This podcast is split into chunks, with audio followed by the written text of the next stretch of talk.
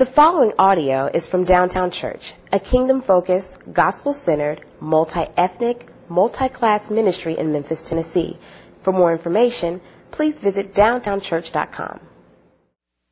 Our scripture this morning comes from Psalm 105. Oh, give thanks to the Lord, call upon his name, make known his deeds among the peoples.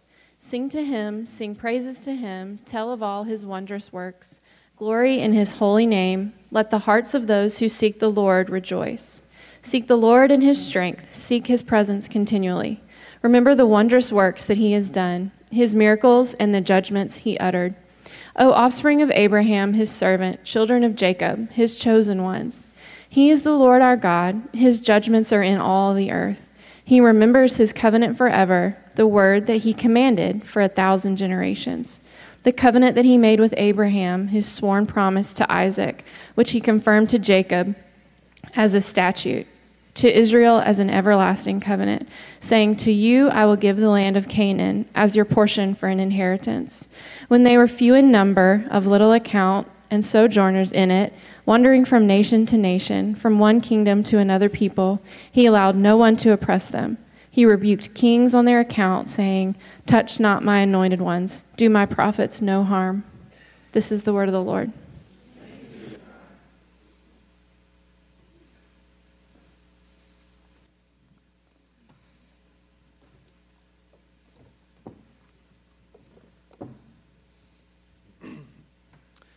Good morning, Downtown Church. It is really good to be here. We have been traveling a lot this summer, and I've really missed being here. It's really good to be back. And this morning, the sermon that we're going to look at, Psalm 105, looks at the history of God's people. And when I was given the opportunity to preach, I was asked, what psalm do you want to preach on? And I specifically picked this one because it looks at the history of God's people and how, when you look at how God began his plan, his mission, he began with immigrants, refugees, asylum seekers, slaves. That's the group of people he began with. And as Richard had already mentioned, this is my work. With studies that I'm doing in school, with my work with immigrants mostly from West Africa, this is sort of the air I breathe. This was a passage of great importance to me. And since the time when I selected the passage, there has just been so many events that have made it clear to me how important it is for God's people to know what God's word tells us about this subject of immigration and how we should think about it. I think about things that have come, rhetoric that has come from our president. I think about the shootings yesterday, where at least early information makes it seem like the one in El Paso was targeted towards Hispanic immigrants. And so this morning, I want us to look at this, and I think I just woke up this morning realizing how heavy this topic is. And even just exchanging some text messages with a really close friend of mine this morning who has immigrated to the United States and is struggling with a lot of fear and a lot of anger right now. And it has really hit me how important it is for us to think about this topic. And so let me begin with a word of prayer before we dive into this passage. Father, I want to pray that you will guide us this morning. Will you please speak through me? Will you give me the words that you want to share? And will you shape all of us this morning as we look into your word? I lift this up to you in your Son's name and by the power of your Holy Spirit. Amen. So when I began thinking about this passage, one of the comments that came from a conversation a few months ago that struck me was having a conversation with someone. He was struggling. He had been involved in church for most of his life, gone to church since he was little, and he struggled with how the church has often not responded well when it has had power. It has often abused power. And he made the comment, it's been like this from the beginning all the way back to Constantine. And I kindly point out, well, Constantine, that's like 300 years after the resurrection of Jesus. You just skipped 3 centuries where God's people were not in any position of power. They were marginalized. And it struck me that I think for a lot of us, we don't think about that. we don't remember our roots. In America especially, I think where we often love this idea that anything I've accomplished, there's nothing in the past that contributed to it. It's all my hard work. We very easily forget the past, and we need to remember it. And when we look at our passage this morning, it's taking us back to the past. And one of the points that I want to emphasize this morning is that God has been faithful to a sojourner people. He began with a sojourner people, a people who did not have a land. And I want us to look how this passage starts out. The very first verse talks about, "Oh, give thanks to the Lord, call upon his name, make known his deeds among the peoples." Right off the bat, we see the context that this psalm is about wanting to call God's people to worship, not just having God's people to worship, but inviting peoples from all over the world, all peoples, to come and to worship our God. And we keep going. He talks about sing to him, sing praises to him, tell of his wondrous works. Remember the wondrous works that he has done. Verse 6, O offspring of Jacob, of Abraham, his servant, children of Jacob, his chosen ones, he is the Lord our God. His judgments are in all the earth. He remembers his covenant forever. The word that he commanded for 1,000 generations, the covenant that he made with Abraham. First thing to remember when we think about our history is, what is this covenant he's talking about? This covenant he made with Abraham. When we go back to Genesis 12, this is God beginning his mission. We've seen how sin has come in Genesis 3 and corrupted God's good creation. We see the impact of sin continuing and spiraling and getting worse. And in chapter 12, God chooses Abraham and says, I will bless you. And through your descendants, I will bless not just you, but all the peoples of the earth. From the beginning, there was this desire for God to bless all the peoples of the earth. And I want you to think about it. If you had something where there was an idea or something that you wanted to go global, who would you begin with? Would you begin with a prominent politician who has lots of influence and power? Would you begin with a celebrity that everybody knows, has a lot of influence? Would you begin with a rich business person who has lots of money, able to make a huge difference quickly? Who would you begin with? Look at who God begins with. He begins with Abraham, who is an immigrant.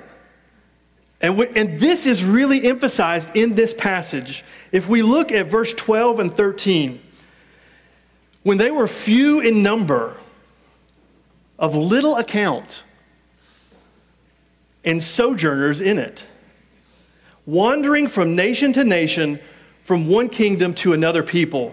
When you think about the history in Genesis, I think most of my life, I thought about it chronologically. Like, okay, we begin with Abraham, and then we go next in time, we go to Isaac, and then we go to Jacob, and then to Joseph, and we just keep going down. And I'm thinking about the linear progression of events. Read the book of Genesis through the lens of migration, and you will see how much they are moving around. Now think about this. Abraham, his parents migrated. They were immigrants. So now God calls Abraham and says, I want you to move. You go somewhere else where you don't know the land. You don't know the people. And so Abraham does, and he gets this amazing promise about how God's going to bless the whole world. And here he is sitting as an immigrant in a new place, and he's got to be wondering, okay, how are we going to get off to this? How is this going to go? And one of the first events we read about is Abraham looking around, and there's a famine. All right, God, how are you going to bless all the peoples of the earth through me? I'm looking around me, and I don't know how I'm going to feed me. I don't know how my wife is going to eat. We see Abraham going to another country, and we see him fearing his life, wondering, what are they going to do to me in this place? That is the experience of Abraham. We look at Isaac. Isaac goes through the same thing. Isaac goes through the experience of wondering, where am I going to eat? Where's my next meal come from? He also goes to Egypt. He is wondering, how am I going to take care of myself? Where is my next meal coming from? And this is the group that God is going to bless all peoples of the earth through. We continue. I think of one of the passages when we look at Abraham. For the longest time, I wonder, why is this passage in the Bible? Whenever Sarah dies, there's this whole chapter of Abraham's grieving, and you would think the death of a spouse is hard enough as it is, but now he's having to talk to a foreign king and negotiate and kind of figure out, okay, what's a fair price for a place where I can bury my wife? It's emphasizing throughout passage after passage, these are immigrants. These are people that don't have a land. They don't know where they're going to go next. It continues, and it gets even worse with Joseph. Joseph and his brothers sell him into slavery. And so Joseph is someone we're wondering, is he going to be someone who can really impact the whole world? He is someone of incredible character, incredible gifting. Everything he does, he's successful at it. And yet, what is his experience? Someone makes a false accusation against him, and this foreign slave in this country, does anybody believe him? No, of course not. That's not his experience. They don't believe him. They believe someone else. You go even more past Joseph. In our passage, it talks about later on in the chapter about how God's people were in slavery in Egypt. Passage after passage, when you look through this whole psalm, it's recounting these experiences. And I keep coming back to the idea of this is the group of people that God chose to bless all peoples of the earth through. Wow. And when I read this, one of the thoughts that came to my mind, we often talk about God's faithfulness through trying times. And I remember Richard alluded to the fact we lived in Senegal for 5 years. Our first year there, we moved to Senegal. I remember having so many goals and ambitions. Okay, we already learned French. Now we're going to learn Wolof. We're going to learn it in a year. We're going to be really plugged into the life of the church. We're going to know all our neighbors. We're going to have them over all the time. And then life just hit. It was hot. We did not have air conditioning. Hillary was pregnant. She gave birth to our son the first year. The power was going off all the time. I wish that I could tell you that one of our favorite songs that year was Amazing Grace or Be Thou My Vision. It was not. One of our favorite songs was Gloria Gaynor's I Will Survive. All of these ambitions, let's put those to the side. Can we feed everybody today? Okay, 3 meals, everybody ate. It's 6:30. I think the kids can go to bed now. I think it's time. They can go to sleep, and then we can go to sleep. I was thinking, God, will you be faithful just to help us survive? Just to help us get through? God is so good. He does more than that, though. When we look at this passage, we might think, wow, all of those challenges, the way that God's people were continually marginalized, if they can just survive. And yet, look at the passage. Verse 14, he allowed no one to oppress them. He rebuked kings on their account. We might think if I have something that I want to go global, I'm going to start with the kings and the queens. And God's saying, I'm going to pick somebody else, and through them, I'm going to rebuke the kings and the queens. God is taking the people who are marginalized, and he is speaking to those who are in positions of authority and power. We see with Joseph, this, we continue down. It talks about him being made Lord of his house and ruler of all possessions in verse 21. We continue down with verse 38. After God's people had been in slavery, what does it say? Egypt was glad when they departed, for dread of them had fallen upon it. They were brought to their knees by God. This group of people that had been marginalized, God did not just help them to survive, but they demonstrated God's power. And that's who God worked through. One of the major points I want us to realize is that God doesn't just care for the marginalized, he works through them. And frequently, that's where he starts. He works through people who are not in positions of power. And that's what we see right here. And I realize right now, you might be in a situation where Hillary and I were our first year in Senegal, where you're just thinking, I will survive, right? As long as I know how to live. I won't sing it. But we're just saying, if I can just make it. Forget this, let's change the world stuff. I just want to make it. And what I want you to hear from our passage this morning is that God is faithful. He can do so much more than that. He can do so much more than just surviving and making it. God began this way.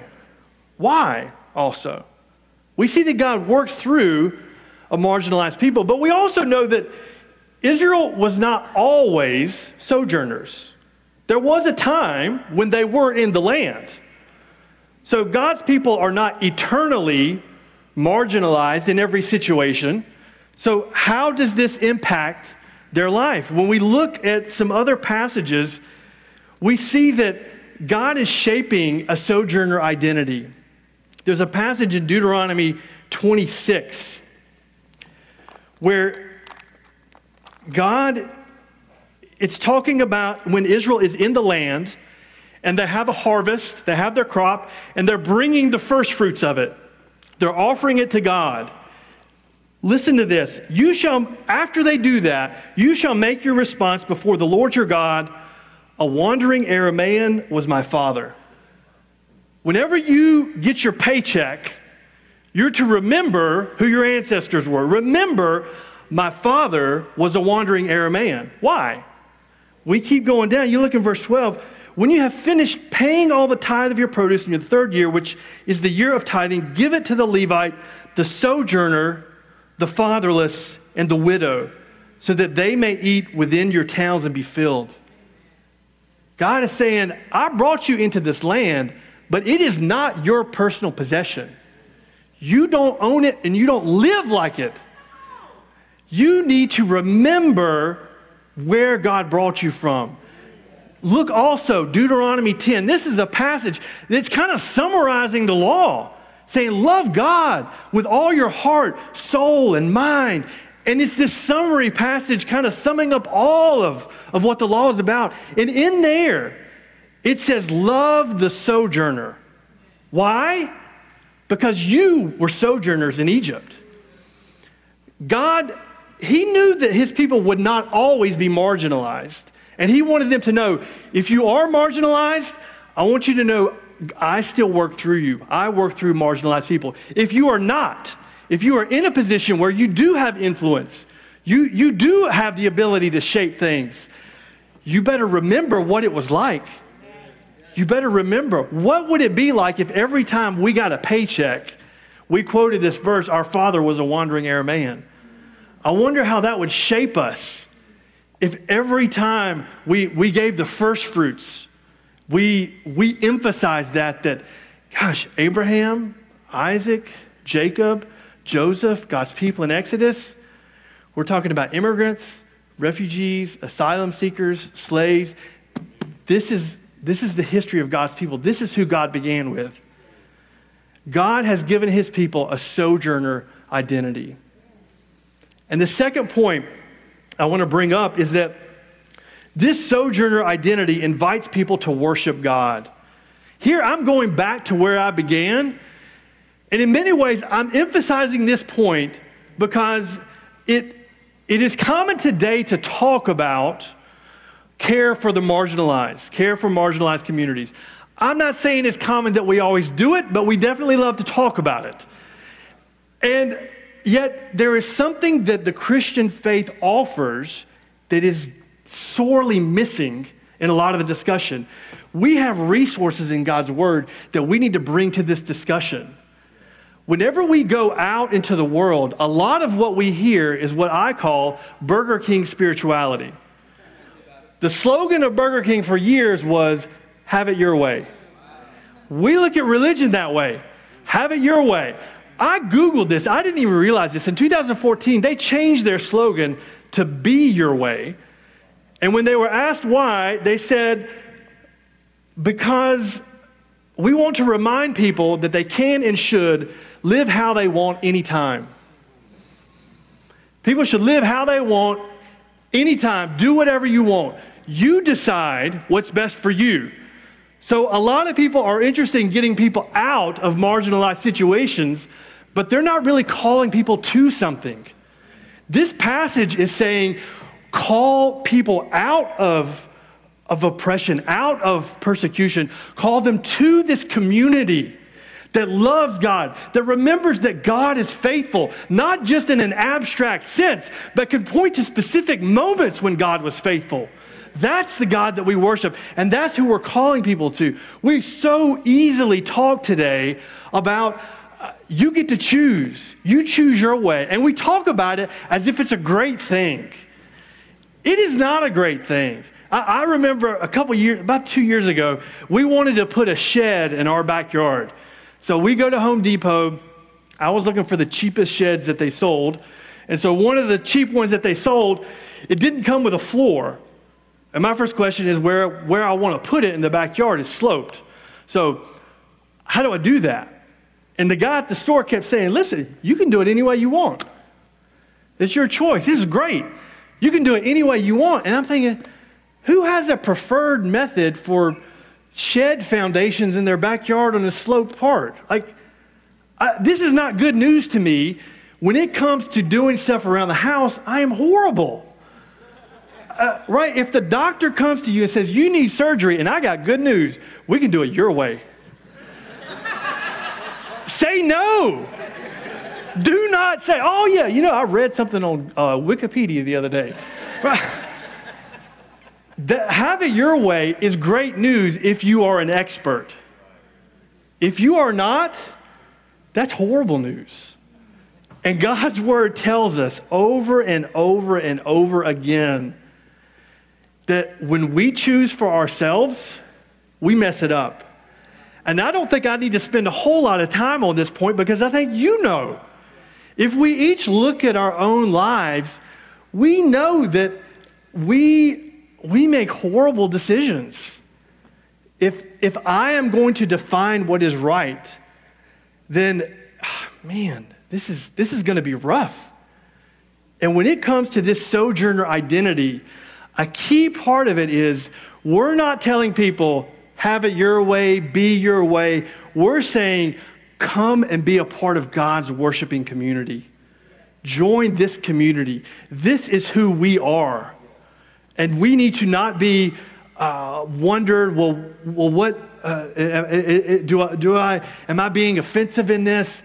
No, this is part of who we are. I remember being struck by how privatized and individualized we approach religion in America. I remember when we lived in Senegal, I mentioned we wanted to learn Wolof. That was one of the main languages spoken in Senegal. Early on, I asked somebody, how do you say thank you in Wolof? Jodajef. That's how you say thank you in Wolof.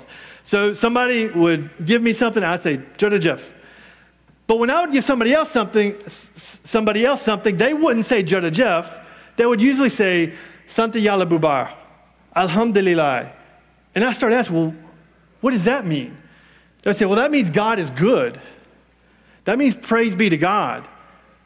And it just struck me, I have been drinking this idea my whole life of religion is something, that's great that you've got that. I'm going to ask that you just keep it to yourself.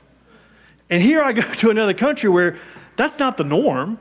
God is not something we keep private. This notion of, well, we love God with our actions, but we don't talk about it. What is that? This passage is saying we are to love God, to call people, to praise him in our words and our actions. The sojourner identity invites people to worship God.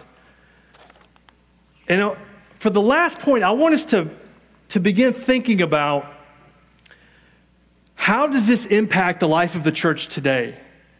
So we've already looked at and seen in history how the sojourner identity was to shape God's people, how God began with a group of people who didn't have a land, and he did amazing things through them. And he did it so that if they did find themselves in the land, they would remember that. And they would remember marginalized communities in that way. That was then. What does it look like for us today? Now, the truth is we can go in so many different directions about this. I'm loving that tonight we're doing this thing for educators. This is a huge need in our country, recognizing the way that educational inequality exists. And we should do something. This sojourner identity should push us to do something about that. And I am so thankful that when we pray, I think we did it last year too, there's a lot of teachers up here. We have a lot of people in this church that have already embraced this sojourner identity. Praise God for that. There are so many different ways we can look at this. I want to focus on one and thinking about the issue of immigration. How does the sojourner identity shape God's people and how we think about immigration today? And 2 points. One, we love the immigrant, and I'll begin with there. Probably one of the first places where we can start in this is just right now I'm thinking about the events that have been happening in our country, the rhetoric about immigrants. We need to emphasize that we do not stand by that. And in fact, I need to be more specific. The rhetoric is not against immigrants. It's against non-white immigrants. That is what it is. People that immigrate from Europe are not getting the same rhetoric that non-white immigrants are getting. And we need to call that out and say, this is not part of who we are. We do not stand by that. We do not support that. And for immigrants that we know or immigrants who have come to this country who are part of our body, we do not want to be associated with rhetoric like that. This is contrary to God's word. We do not stand by that. We do not want to ignore the situation of the immigrant. God calls us to love the immigrant. Whenever we think about what refugee policy, all of these questions, this should guide our thinking. And I realize immigration policy is really complicated. In the last couple of years, I've been trying to do some more reading into it, and every time I read another book, I realize that the policy aspects do get really complicated. But there's a lot of it that isn't complicated. The idea of viewing other people as valuable in God's eyes, that's not complicated. That's really simple, and we know what God's word calls us to do. And so we are to love the immigrant. We are to care for the immigrant. Another point, though, that I think is important, and I'm going to use, if you've been at Downtown Church for a while, you've probably heard Michael Rhodes' illustration of the potluck, about how in the church, we don't have this illustration of people who have resources giving to people who don't have resources. It's more like a potluck. Everybody's bringing something. We have to be careful when we think about immigration. This is true in the country, but I really want to focus in on the church. While we are commanded to love the immigrant, we need to realize not just that, yes, God, if you have been settled in the United States of America, you're not an immigrant. Yes, I realize God's calling us to love the immigrant, but God also wants to open our eyes and realize that God is likely using them to change us. God is working through the immigrant. He has done this throughout history. This should not surprise us. We should know this to be the truth. And there was an article that was written, I believe it was about 15 years ago, by Stephen Warner. He wrote in response, there was a scholar who wrote a book who looked at immigration to the United States and and saw all these new mosques and Buddhist temples and wrote this article that immigrants were making America less Christian. And Stephen Warner, not that there's a problem with non-Christian immigration. As my work, I work with a lot of Muslims. I love that people from all faiths are coming to America. But what was interesting was a lot of people missed the fact that most immigrants who come to America were Christian. The majority were Christian, and one of the points that he was making was that this is an opportunity for the church in America. He said, majority of immigrants coming to America are Christian, and so immigrants coming here does not signify that America is becoming less Christian. It means American Christianity is becoming less European. America is not becoming less Christian. American Christianity is becoming less European. And this is a blessing. We know that there is a lot of benefit that has come from theologians and pastors and thinkers from Europe. I certainly don't want to say that there's nothing of value, but there's also been a lot of baggage. And when we look at Christians coming to the church in America from all over the world, this is an amazing opportunity for us to benefit, for us to grow. One example, a couple months ago, I was visiting an immigrant church. And one of the things that stood out to me was, as I was, this actually was for a class assignment. I needed to visit an immigrant church, write a paper. So I was interviewing people at the church, and I remember having a conversation with a lot of the younger people in the church. And so the younger people, they're all individuals who grew up in America, right? When you ask, where are you from? Their answer is Chicago, right? This is where they grew up. Their first language is English. So that was part of who they are.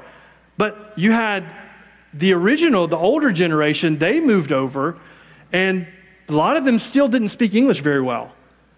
And it was interesting to me to look at the younger generation and to see how, for them, they struggled with the older generation on some issues. You could tell that there was a little bit of tension. But I also was astounded at how much discussion they gave to this topic of how do we honor our elders? How do we honor the older generation? And it struck me because when I think of my experience in a lot of other churches, we're not even having that conversation. And they were doing it in a way where you had so many people who did not grow up speaking Hmong, but they were learning it. Why? Because they wanted to honor their parents' generation, and they wanted to show them respect. And to me, it was just so interesting because it was an example of not someone from a different place helping me see my issues differently, but them helping me see, man, I wasn't even aware that I had this problem, that I hadn't even thought very deeply about how do we honor the older generation. There is so much to offer the church in America about that, where we love everything that's new and recent. That's what we're infatuated with. And I'm thinking, wow, these conversations are really enriching and deepening my thinking. We have an opportunity right now with the sojourner identity. We love the sojourner among us, and we realize that God is using the sojourners. Right now in America, there is a chance for the church to be challenged, to be revitalized, if we can listen to our brothers and sisters that God is sovereignly bringing to us from all over the world. This week, what I would encourage you to do is this afternoon, read through this psalm. Read through Psalm 105 and find one verse that stands out to you, that reminds you of the sojourner identity of God's people. And pray on that and reflect on that. And reflect on how that calls you to live differently. Whether you're in a situation where you feel like you have no influence and no power, or whether you're in a situation where God has given you influence and God has given you power, how is that going to shape you? And as always, we turn our eyes to Christ. When we think about, can God work through someone who is marginalized? What better example in the history of the world has ever been given than Jesus Christ, our Savior, who had all the power, who had all the influence, and he gave it up.